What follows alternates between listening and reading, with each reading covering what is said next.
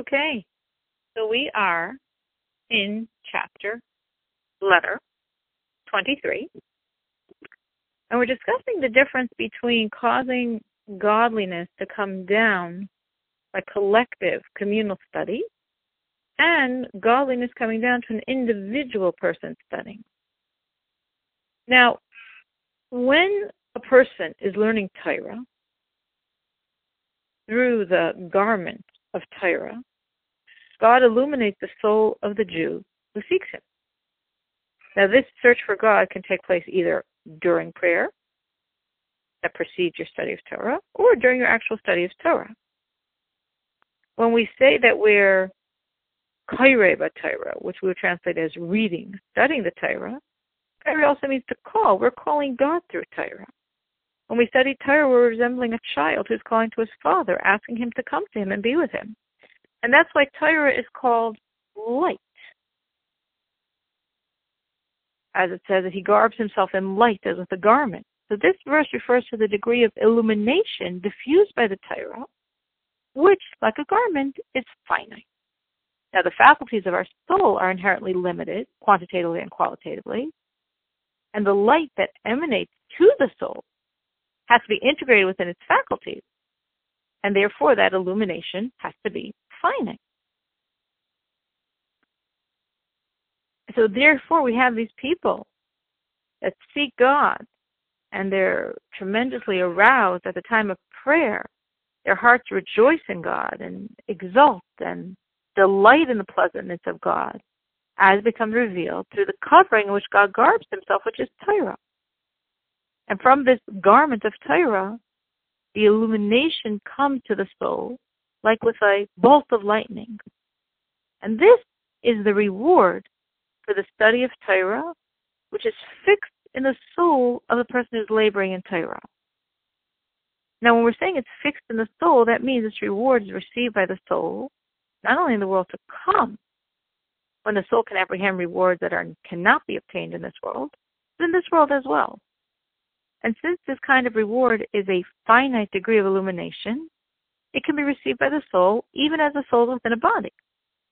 And that's why we're saying that even a person who as an individual studying Torah and does not have the special advantages of studying with others, he also has a reward. And this is the reward he has.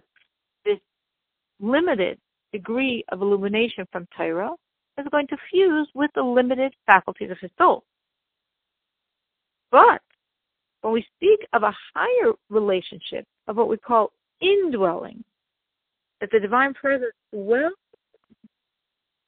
this is an intense radiation from the light of God that radiates within the soul and not within its inherently limited faculties, because this radiation is without limit, without end. So it can't be integrated and internalized within a finite soul, but it encompasses it, it surrounds it like a transcendent light. So all the levels and faculties of the soul, from the highest to the lowest, are surrounded by this infinite divine light.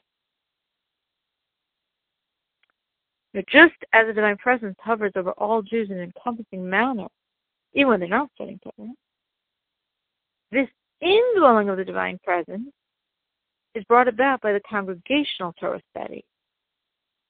And since this illumination is infinite, it's primarily transcendent.